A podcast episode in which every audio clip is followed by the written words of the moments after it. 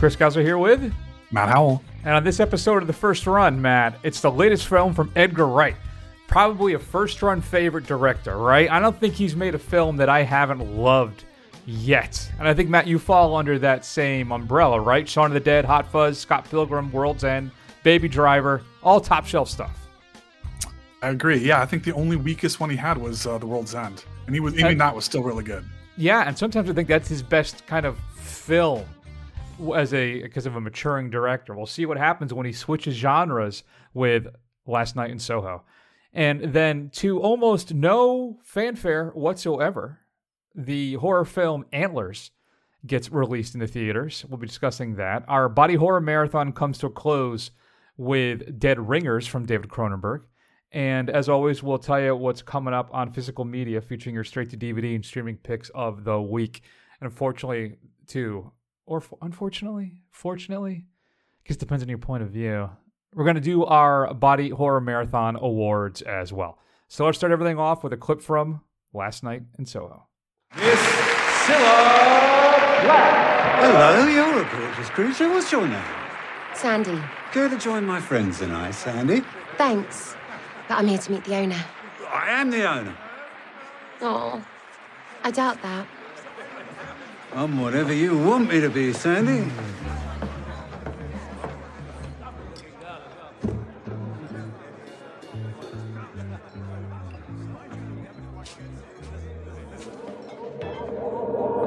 What's your poison, miss? I'm not here to drink, actually. I want to speak to the owner. Owner's not in tonight. What do you want to speak to them about?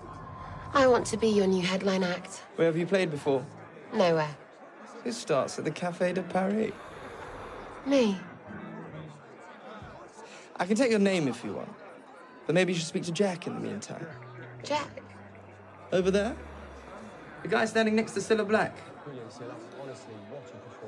He manages a lot of girls. Last night in Soho, Matt, we have themes of female exploitation. There's camera tricks, fashion, time travel, horror, slashers. Uh, gorgeous stuff here. Why don't you tell the fine folks at home what is Last Night in Soho all about?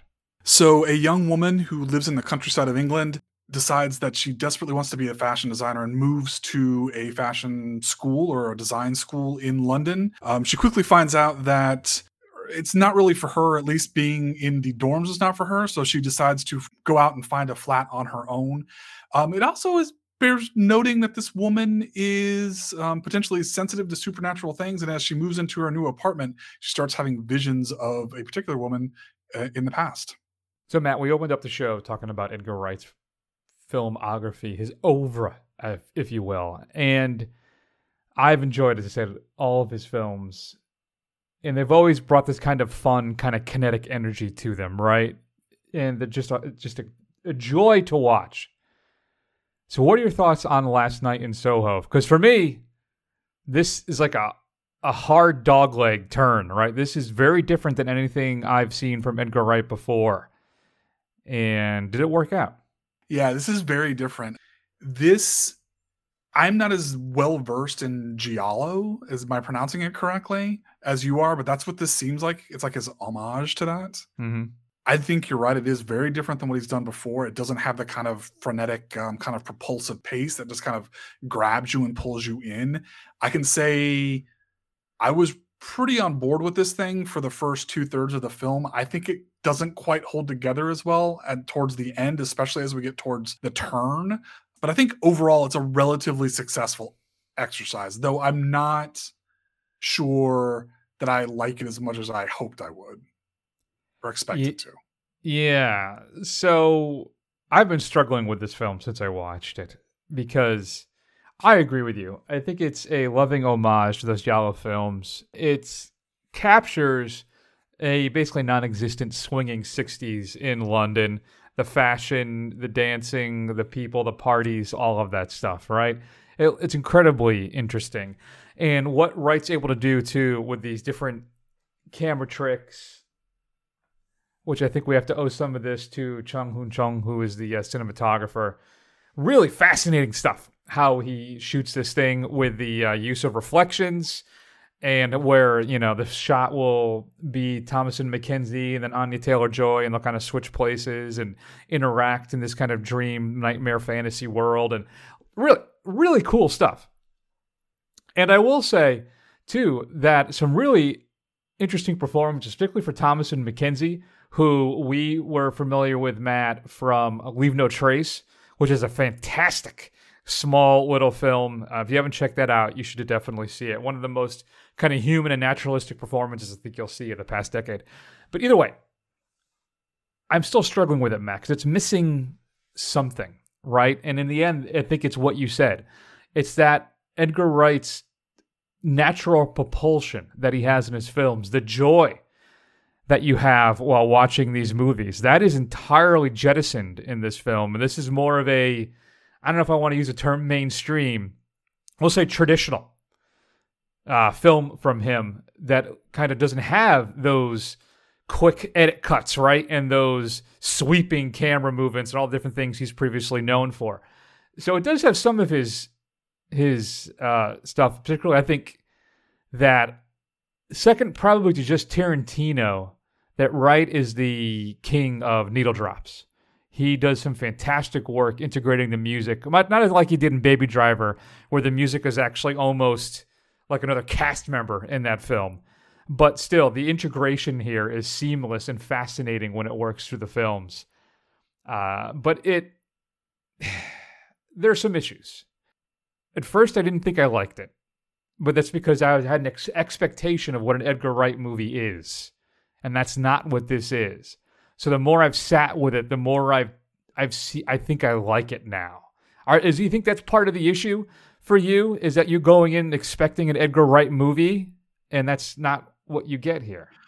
No, I don't think so. I mean, I, I this thing was billed as what Edgar Wright's horror movie kind of thing, Mm-hmm. and I was expecting something I think a lot more straightforward with that. What I really think it is is I don't know if he has as good a grasp of kind of the what's cliche in those films, like what is what makes those films work, as he has in some of his past. So I, I feel like he's in weaker territory from a from a cinematic exp- like a storytelling practice like i think he doesn't have the shorthand like he does for a lot of his other films I think that's fair because one of my notes is that I think that Wright falters with some of his story beats in a couple of his characters. Like Matt Smith's Jack is a characterization, right? He's not a full fledged character, and I think the film suffers from that.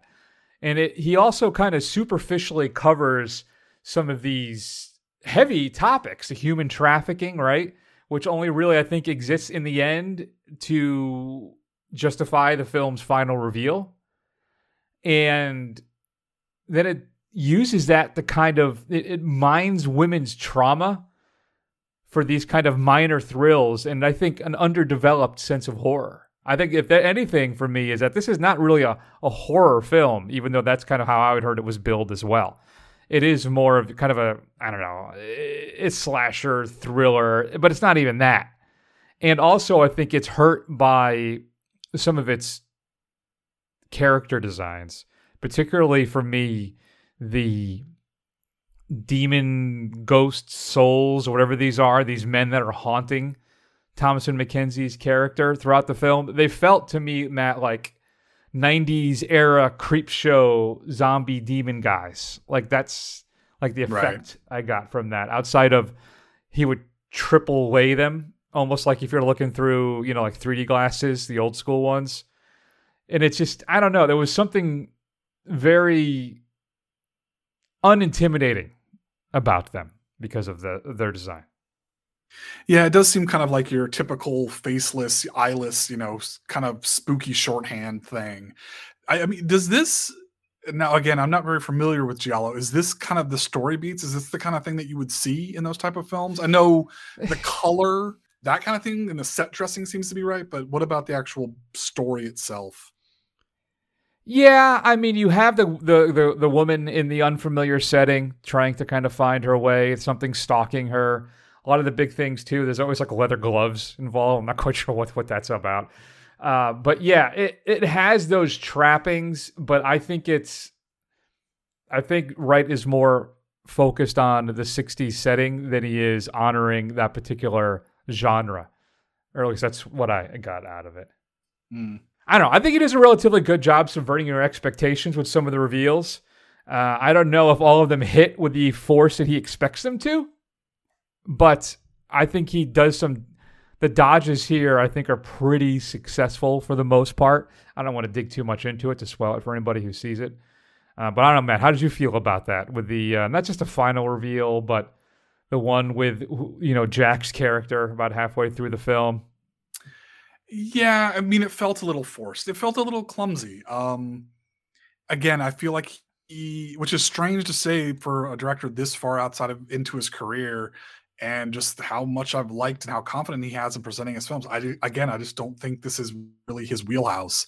It seemed to be something outside of his comfort zone, which I commend him for trying to do, but I, I just don't think it was completely successful.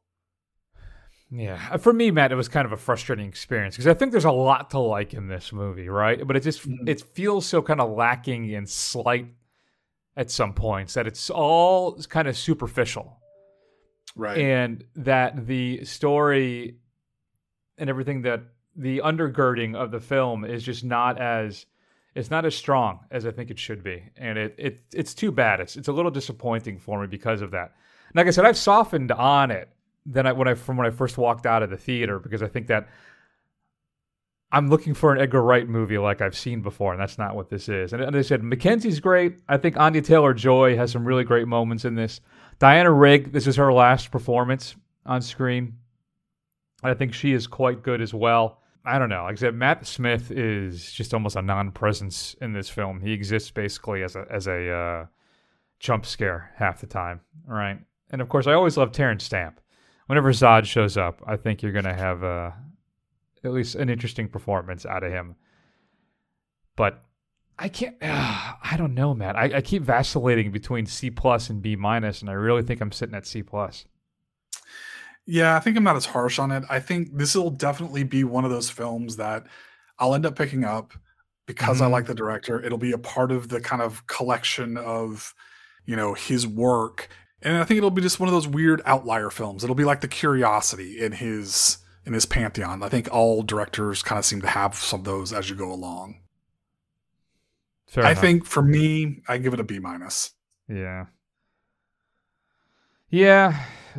You know what? Yeah. I think that's right. I'm gonna, as a man of no integrity, I am gonna go go with that B minus as well. Because I said I've softened. I've liked it more than I did when I first walked out of it, and I do. Part of you do wants to check it out again. I think there's a lot in here to like. It's just a little messy, and it's a little slight. So fair enough. You had a chance to see you last night in Soho, shoot us an email at feedback at thefirstrun.com. Man, Edgar Wright has like no luck at the box office. Has any of his movies really just made a ton of money? I don't think any of them have really blown up at all. Yeah, I don't think so. Which makes me interested because looking at what he's got coming up, his in production now is a is a remake of The Running Man or a different adaptation of The Running Man, which will be really interesting to see. And then I see deep down he's he's gonna he's planning on making Baby Driver 2, which also I find crazy. That's a little troublesome considering the uh, issues we're having with Ansel Elgort at this point mm. in his mm. life. Well, all right, I shouldn't talk. Baby Driver was made for 34 million and it cleared 227. Oh, okay. So uh, that's pretty good. I just remember maybe it was Scott Pilgrim was I disappointed with, or was it Hot Fuzz? I can't remember. Yeah, Scott Pilgrim. Ooh, ooh, 60 to 80, 60 to 85 was the budget, and it made uh, 49. Yeah, I, yeah, Scott, which is a damn shame. Yeah, is that one of your favorite films? I feel like it is. It is. It's so much fun. I really enjoy that film. Yeah. It's underappreciated. Absolutely. All right. Speaking of things that just are not performing very well, let's spend a few minutes and talk about antlers. Um, Lucas, did they tell you at the hospital? Tell me what? Your dad died. He's not dead. Yeah, he is, Lucas my brother Paul. He found him in your house. No. That was my old dad. When he was sick and mean.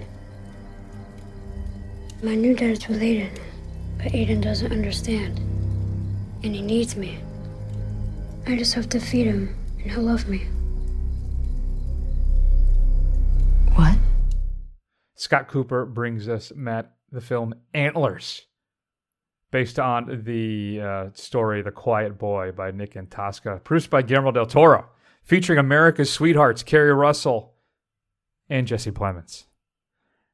Matt, there is a young boy whose father encounters something in these mines of a small town in Oregon that is slowly taking over this town. I don't want to reveal too much because I think part of the thrill of this film is as things progress.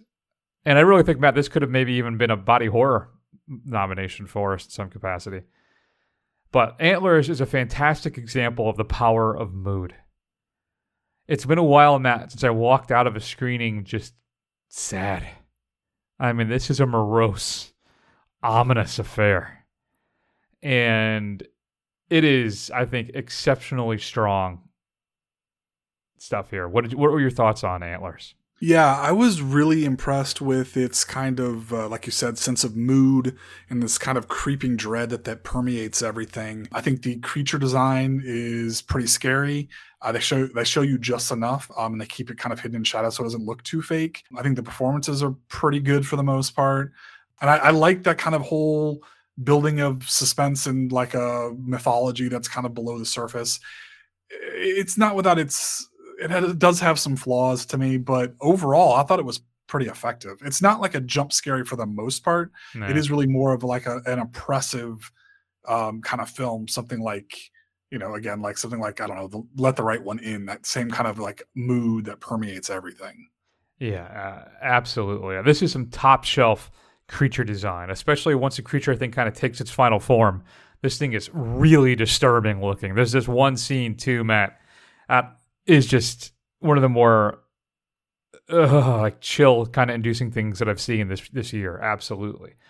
So it is all so heavy, but that's fine. You just need to prepare yourselves for a bleak experience if you watch this. Now, I does I do think it's not without its flaws, right? I think it's another film about you know trauma and dealing with loss and blah blah blah. We seem to be a lot of that lately, um, but I think it is at times highly effective, and I think it's buoyed by the strong performances by Keri Russell uh, and uh, Plemons, more so Russell. And really, it's just crushing color palette. I think that, along with the unsettling score by Javier Navarrete, who did um, Pan's Labyrinth, really the score and the palette, the never-ending rain, it's just an oppressing film. Now, it does kind of clumsily, I think, lumber along to its un- inevitable and unfortunately obvious, I think, conclusion. But I think still it's it's an experience worth watching.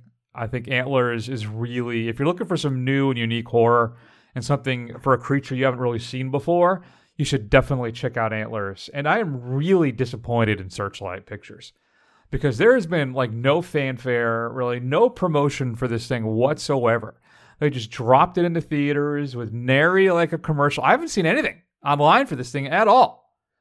And it's really too bad because this is very effective stuff.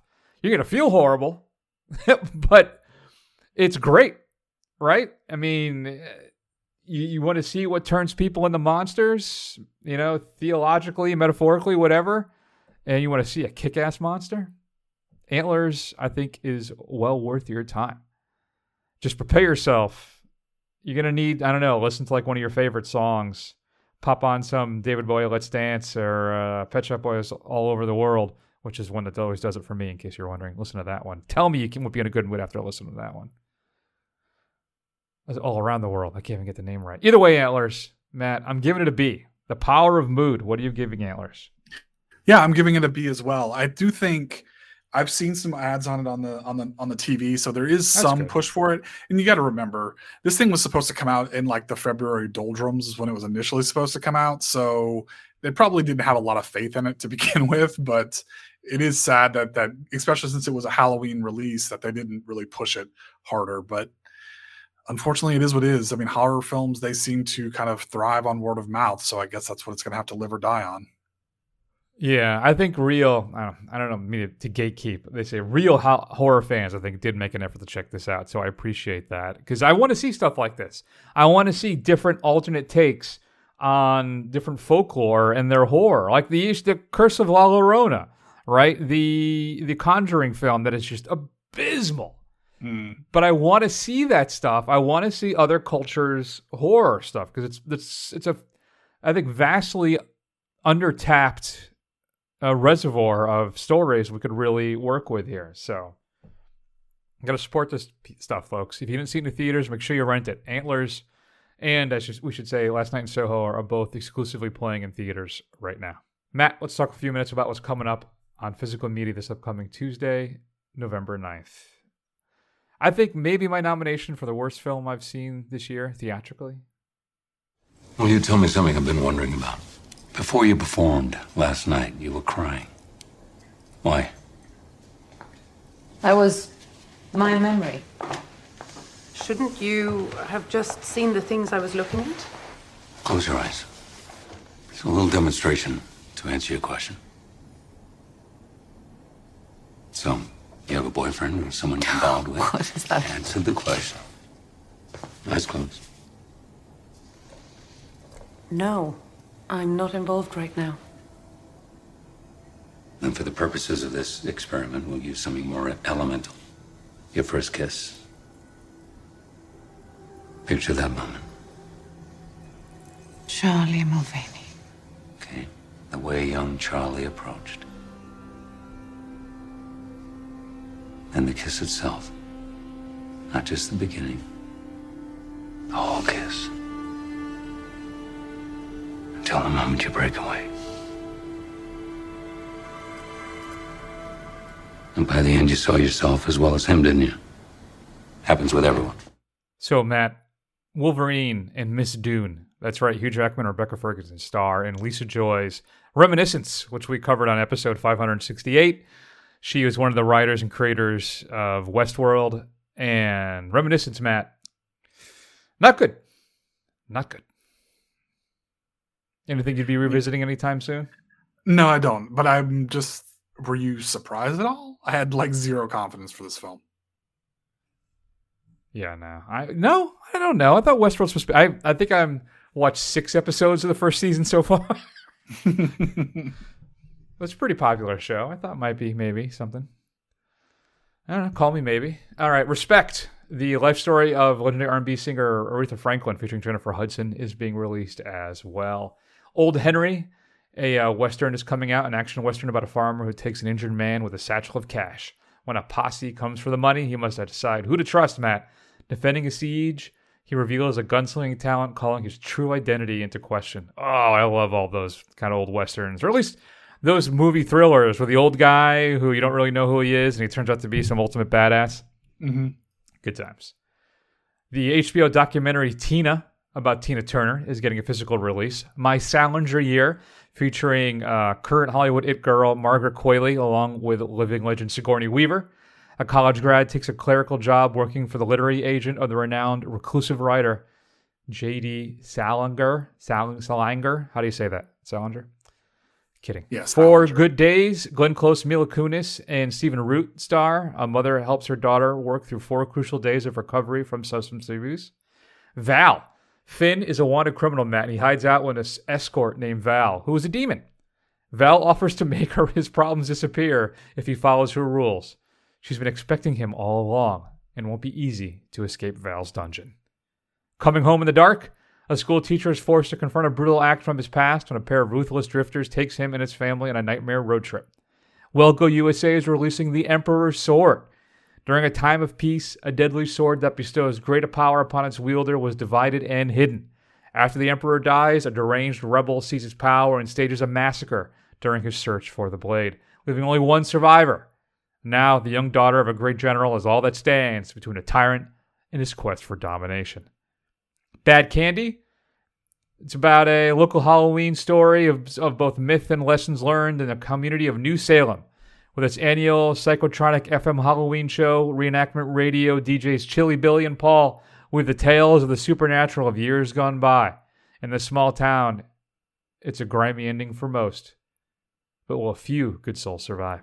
New to Blu ray, Matt, the Steve Martin, I think I can say this, classic LA story is being released. I don't think this has been in print for a long time. Warner Archive is releasing a bunch of films. Uh, first up, you have Fritz Lang and Spencer Tracy in Fury, Stephen Sondheim's and Anthony Perkins' The Last of Sheila, Barbara Stanwyck stars in Ladies They Talk. Kino Lorber is releasing three films featuring W.C. Fields, the classic The Bank Dick, The Old Fashioned Way, and It's a Gift. 88 Films is releasing The Chinese Boxer, a new remaster of this one. The golden age of kung fu films, first superstar Jimmy Wang Yu, even before Bruce Lee, Matt, wrote, directed, and starred in his classic favorite of a noble young martial arts student who won't give up, no matter how many bloodthirsty Japanese killers he faces. There's an audio commentary, some new interviews as well. Mania Killers coming from Full Moon, featuring Bo Svenson, Chuck Connors, and Robert Ginty. Mondo Macabro is releasing It's Nothing Mama, Just a Game with a brand new 4K restoration. And then we have Human Animals from Mondo Macabro as well. Gets a 4K restoration on that one. That one, Matt, is set in the aftermath of a cataclysmic nuclear war that has destroyed most of the world's population. Human Animals tells of three survivors, a woman and two men, who wake up in a strange, deserted landscape with no memory of their past lives and without the ability to even speak. The woman and one of the men appear to be brother and sister, and both are dressed in formal party clothes. The man is very different, though, Matt. A mustachioed, leather jacketed macho type. I call him the Matt type. One More Train to Rob from Code Red is being released. Harker Flett and compatriots Timothy X. Nolan and Katie, along with three other men, steal 40 grand in money and jewelry from a California train in the gold mining country of the 1880s. Getting some UHD releases, Matt. I think this is $15 right now. I was going to pull the trigger on this, but I'm sitting tight for Black Friday. Though I will admit, I did buy for 10 bucks each because I think what am I going to save? Another dollar or two? Uh, I got 4Ks of Wonder Woman 1984. I know, I know. And Nobody, the Bob Odenkirk film. Oh.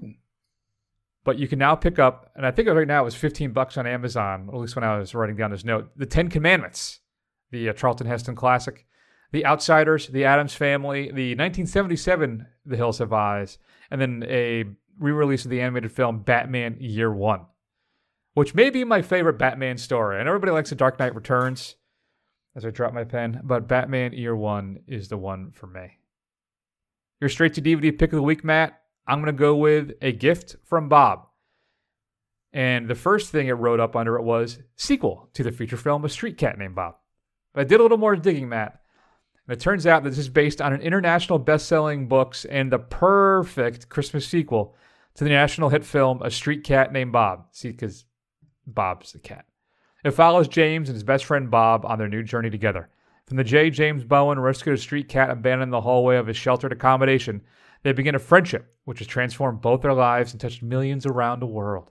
In a gift from Bob, James looks back at the last Christmas he and Bob spent scrapping a living on the streets and how Bob helped him through one of his toughest times, providing strength, friendship, and inspiration, ultimately teaching each other about the true meaning of Christmas spirit along the way. Thank you, Bob. Matt, what should we be streaming this week? This week, I'm going to recommend a film that is a, a bit of a curveball. It's a kind of coming of age drama that has a bit of a sci-fi twist at the end. I'm talking about Never Let Me Go, the based on the novel by Kazuo Ishiguro, um, starring Carey Mulligan, um, Michelle Williams, and Andrew Garfield, about three individuals who grow up together on an idyllic uh, English boarding school, but uh, they face their future with a bit of sadness and dread. It's a good, sad um, little kind of film that I, I really enjoyed, and I really like the twist at the end. And where is that streaming again? HBO Max. HBO. You know that's good, Matt, because I've almost bought this on Blu-ray like ten times. Really? Because there's times when it's gotten down to like seven, eight bucks, and I'm like, oh, I should just get it because I really liked it. But I'm like, I'm not gonna watch this again because it's so heavy at times, but it's really interesting, and I really liked it. So if it's on HBO Max, I'm gonna have to work it in there while it's still on there. Thank you for that one, Matt. All right, let's go ahead and let's wrap up this body horror marathon with a film with barely a dusting of body horror. let's talk about Dead Ringers. Oh, there you are. Here I am. I've been really looking forward to this. Well, uh, Claire Neveu, This is my brother Elliot. Hi, Claire. I hope Bev's told you what a big fan I am of your movies. No, he hasn't. As a matter of fact, he hasn't mentioned you at all. Really? Hmm. That's not very flattering. Well, are you going to sit down? Yes, I am.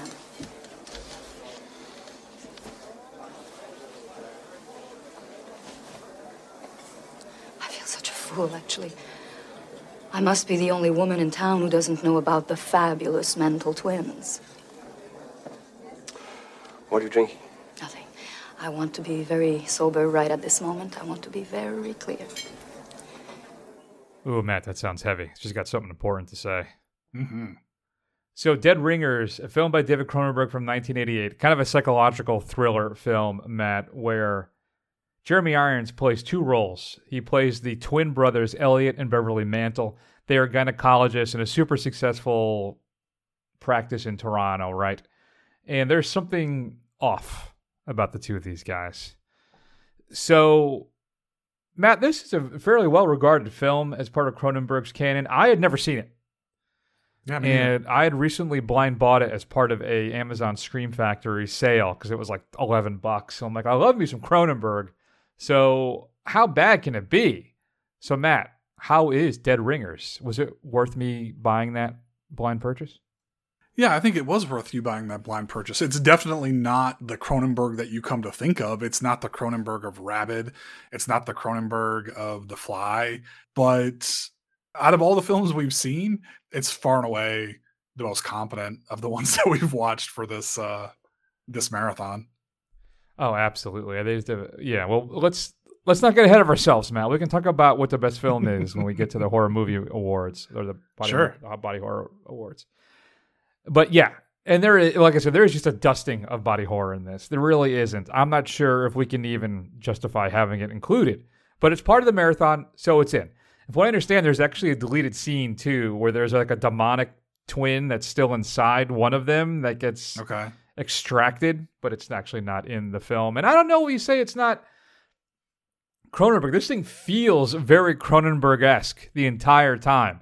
Now, it's not overly graphic and gory like some of his films are, particularly something like The Fly, right? But still, it is vintage, unsettling Cronenberg. It is a weird, disturbing tale, right? And I think it is exceptional stuff. And for me, Matt, this felt Cronenberg esque the entire time. His, you know, I don't know, I don't know what it is. If it's the look, how he shoots these things, his aesthetic, like having the the surgery operation gowns, everything being this kind of deep, lush, I'll say blood red. I mean, right? And it's uh, really good stuff. I don't know. What do you think? You, you you felt it didn't feel like a Cronenberg film? Well, it didn't. Maybe it's more because you associate Cronenberg with some hardcore body horror, and that's like you said, that's not what we really get here. Um, I think you're right. It does have that kind of vibe to it, and it does have the, his look to it, but I don't think it's uh, necessarily what you would consider representative of Cronenberg as this body horror groundbreaking pioneer.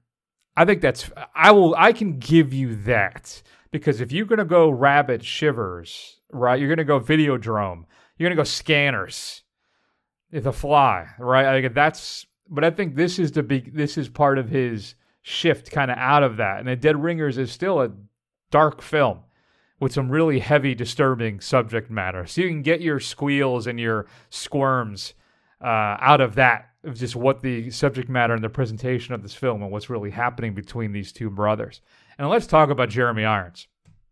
So when I watch movies like this, Matt, I'm obsessed with spotting the dual performance, kind of the stand-ins, right? For the guy when they're in the same shot, and you got the back shot of of the uh, stand-in, and you have our lead actor because you're not going to have them both in the same time. Well, first off, Cronenberg solves that pretty easily, pretty quickly, where they're in the same shot and it looks entirely realistic. It doesn't look, um, oh, I'm blanking on what they call it when you have that that separate focus thing, right? Or it doesn't look like one's laid over the other at a later Sure. composite shot or anything like that. It looks like they're in the same shot together. There are times though that you know they're doing the uh, the stand-in, but I will say usually when these kind of things where I'm like focusing on looking for it every time it's out, and I'm like Leonardo DiCaprio when that Once Upon a Time in Hollywood meme where I'm sitting in my chair and I'm s- standing out and pointing. right. Um, I, I lost that about 10 minutes in. And I became just enraptured by Jeremy Irons in this film. The way he superbly and subtly inhabits both of these characters so well. It gives them each little indiscernible little kind of things, each one. So you're able to kind of tell each one apart. And it is the performance in this is just fantastic. What do you think about our boy Irons? Yeah, I thought he was great. I mean, I think uh, he really pulls it off at because at one point it really is kind of hard to tell them apart. But as you kind of sit there and go through it and they progress, you can definitely see the two different personalities starting to come come out. And I think it's it's masterful the way they kind of lay that out as the story goes along and their plots and stuff begin to unravel. Yeah, man. And I will say too, I think the ending fits and it's totally I think what Cronenberg was building to the entire time. Though I did I will say I was a little underwhelmed by it. Yeah. Well, this is apparently based loosely on a true story. Right. On a pair of gynecological twins who um I guess they were drug addicts and I think they died like within days of each other and like in the same apartment. Um nobody's quite sure what happened, but yeah, I guess that's kind of where you're going towards that, but um he did seem to make it a little bit more a little less explicit than I would have thought he would have gone for. I thought he would have had a little more guts in doing that. Hmm. Fair. Yeah. And one thing too I got out of this film is I didn't know Jill Hennessy had a twin sister. She does. Oh, you're not okay. familiar, Jill Hennessy from Law and Order. That's how I know her. And of course, was it Crossing Jordan? Was that her show on TNT or TBS, whatever it was for the longest time? She got a twin sister. No idea. Good times. All right, Matt. For me, vintage, unsettling Cronenberg, great stuff. I'm glad I bought it. I did the Scream copy, which includes the theatrical release as well as a different director preferred aspect ratio, which I have not watched yet. And I, from what I understand, the color timing on that one's a little different. I haven't checked it out yet. I'm sure I will maybe next time I watch this. But Dead Ringers, Matt, B plus for me. Yeah, I gave it a B plus as well. Look at that. Straight down the board, we agree on every single film. Keeping you guys in suspense. That's tension. Really, you're here because of the love between the two hosts. That's all that really Mhm. matters. Not so much um, your traditional horror film, but a dramatic thriller. And I think well worth checking out. Dead Ringers is available to stream actually right now on Amazon Prime. So if you want to check it out, you can do there. Or I think the uh, Scream disc is still relatively cheap. You can probably pick it up for 15 bucks or so. Good times. Shoot us an email, feedback at thefirstrun.com. Share your thoughts on Dead Ringers. Matt, let's close it up and let's reveal our awards for our body horror marathon. Will anybody from this film make the cut in any capacity? Judy's pregnant again. Hey, that's great. Uh, great, thanks. It's her third try, you know. I sure hope this business doesn't screw things up. How many weeks is she? 14. She lost the other two about this same time. This will be all she'll need. I suppose you'll um, have to tell her, huh? Well, I'm not very good about keeping secrets from her. Anyway, Steve was a friend of ours. Poor guy. He must be going through hell now. I don't know. Remember now, his mind is so completely decomposed that by now there'll be no, be no moves, except for some occasional flashes, but no pattern. He's going to need human cells to live on. His instinct will tell him to kill. That's why he killed the nurse. Yeah, so I wanted you all have to hear that and experience the gripping commentary there between those two guys. The reason why that is so loud is because the two leads there from the Incredible Melting Man, no, two leads, the, the two actors there are um, just on this transport for some reason, being brought down a hall for a reason that I don't quite know. Right. Well, because they're in some kind of industrial space that they're using that's supposed to be a stand in for some kind of government hospital. Right. It's just ridiculous, but wonderful all at the same time. It is. It really is. So we're gonna do our body horror marathon awards, Matt. We're gonna do actor, actress, direction, film, and then of course the most disturbing body horror of the marathon. We'll Okay. close with that one, I think, Matt. So why don't you start us off? What was the best actor in our horror marathon? Um, I think there's really only one answer for this. That's Jeremy Irons. Um, he's the only one who ca seems that he can act in any of these films that we watched for this uh, marathon. Yeah, I think really uh, this is going to be pretty quick. I think this is going to be the uh, Dead Ringers Horror Awards at this point. But yeah, I, I get, I get Jeremy Irons clearly far and away the best performance because if we're all being honest, folks, a lot of these films you're not there to watch these performances, right? You're there for one thing, and that's something really super gross is going to happen. Right. So, but your traditional, your best performance is clearly Irons. So then, Matt, the uh, best actress for me, then again, Genevieve Bujold from uh, Dead Ringers. I don't. I was going through this. I maybe I can make an argument for Kei Fujiwara from Tetsuo, the Iron Man. Maybe it was his girlfriend. That would be a stretch. I know. I just, I don't know what else we could go with. I mean, Marilyn Chambers wasn't horrible and rabid, but she wasn't good. And Tokyo Gore Police is just so. Ugh, Yeah. I don't know. So it's, yeah, it's Genevieve. What about you? Yeah, I think uh, Genevieve Bujold is the is the only answer here, which is unfortunate because I think a lot of these marathons we come to ourselves and we say, you know what, there weren't a lot of female voices in these in these films, so like you kind of just gotta pick one. But I can say without a doubt that in four out of these five films, there aren't any good actors of any kind, whatever gender you are in these films, except for what's in Dead Ringers. Yeah, no, you're absolutely right about that. All right, Matt. Best direction. Cronenberg. Yeah. four Dead Ringers. This segment is a complete waste of time until the last the last category. I think really is the only thing that's going to count. Um, Right. Yeah, it's Cronenberg. I don't know. Now listen again. I can make an argument for Shinya Tsukamoto for Tetsuo. Mm. Just the sheer ingenuity of making that film with the budget he has, black and white, just over an hour, and the insanity of it is something to respect and to behold.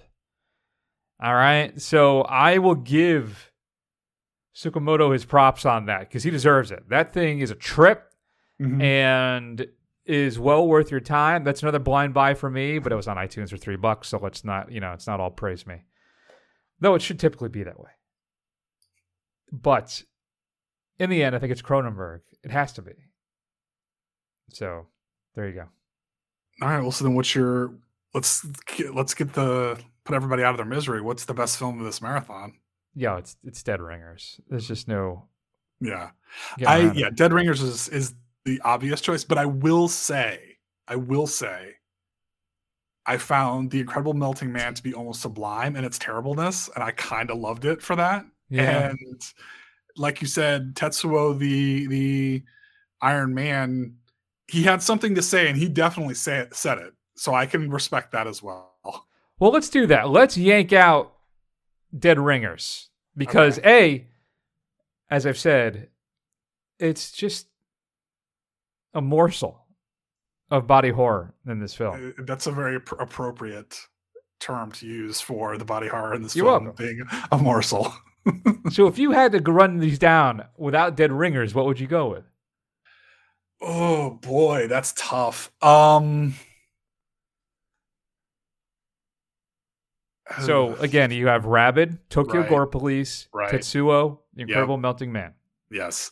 I guess I would go with Tetsuo as the best of those, although it's a best that I don't know if I would ever watch again. I think if I was going to talk about sheer rewatchability, I might go Incredible Melting Man because it's so bad and it feels like it would be just get funnier every time I watched it. Yeah, that mm, I don't know. I think Tetsuo would would win a lot for me if it if we pulled out Dead Ringers. I think that I would go actress for Tetsuo. I probably would go actor. Uh, direction, I would. And yeah, I think for film as well. I think Yeah. out of these, Tetsuo would be the best film if we did not have Dead Ringers. Yeah. So there you go, folks. If we did not include that, it would be a Tetsuo fest for me. All right, Matt. What was the most disturbing body horror? What stuck with you the most from this marathon? Um, so the one that seemed the most memorable was probably the melting scene from the Incredible Melting Man at the end. I thought that was some really solid gore. The way they were that that Rick Baker was able to put together for that. But although I do have to give a shout out to Tokyo Gore Police because you could literally take almost any scene from that movie and see something incredibly effed up. Yeah, I think if anything, this marathon has been an embarrassment of riches for body horror gore effects. I think Tetsuo had its fantastic moments in black and white there. I think that Tokyo Gore Police is going to give you stuff that you've never seen. It's basically a nightmare cartoon. And but in the end, I think I got to go Incredible Melting Man. I think Baker's effects in that thing are incredible. I even said the thing during that show that it's like his calling card. Mhm. All right, if you want to see what this guy's able to do with a almost non-existent budget, this is what you're going to watch. And that scene at the end where he finally just melts away, really impressive stuff. So, a horrible film that is at the same time delightful, but with some top shelf gore effects. So, I would probably go Incredible Melting Man as the best body horror experience of this marathon. Yeah, that's this is. I have to say that when I recommended this marathon, I ex- I did not expect it to be such a difficult run. It might be one of the more difficult um, um, marathons that we've done for the show. Absolutely. We're going to have to start prepping too for next year, Matt, because we are basically fully booked for the rest of the year. Yeah. Uh, but for marathons for next year, maybe we'll once I, I uh, get my new computer, we can try to do some streaming. We can do a whole you know planning session thing and get loaded. Maybe do like a New Year's Eve thing. Who knows? All right. Either way, next week on the big show. Let me backtrack. What are your thoughts? Who would you give the awards to? Shoot us an email at feedback at thefirstrun.com. Matt, coming up next week on the big show, The Eternals, which currently is the lowest reviewed Rotten Tomato score film for any of the MCU movies. Directed Wow. by an Oscar winning director, Chloe Zhao. It looks like it's going to be gorgeous, and it looks like it's going to be boring. Mm-hmm. So we'll see what happens. I got to tell you, that trailer has been in front of every single film I have seen for two months now, if not longer. And I am so glad that it's finally here so I don't have to see that trailer ever again. and that bad IKEA joke. Also, we'll be discussing Wes Anderson's The French Dispatch, also released. Mhm.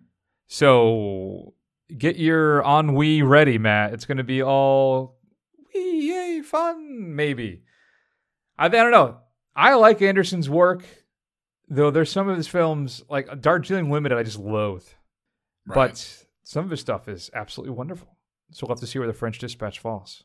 Final segment currently is wide open. So uh, we'll have to figure out what we're going to do with that. In the meantime, check us out on Twitter, Facebook, Instagram, YouTube. Do a search for the first run. Scroll, scroll, scroll. Eventually, you will find us. Head on over to Apple Podcasts and give us a review. We'll read it on there and help other people find the show. And that's it. So we're going to go ahead, take an extended break. I hope everybody had a great Halloween. You can listen to our Halloween special too. That was a nice surprise drop. I hope you kids enjoyed that. In the meantime, make sure you take care of yourselves, get vaccinated. We love you. We'll see you soon. Take care.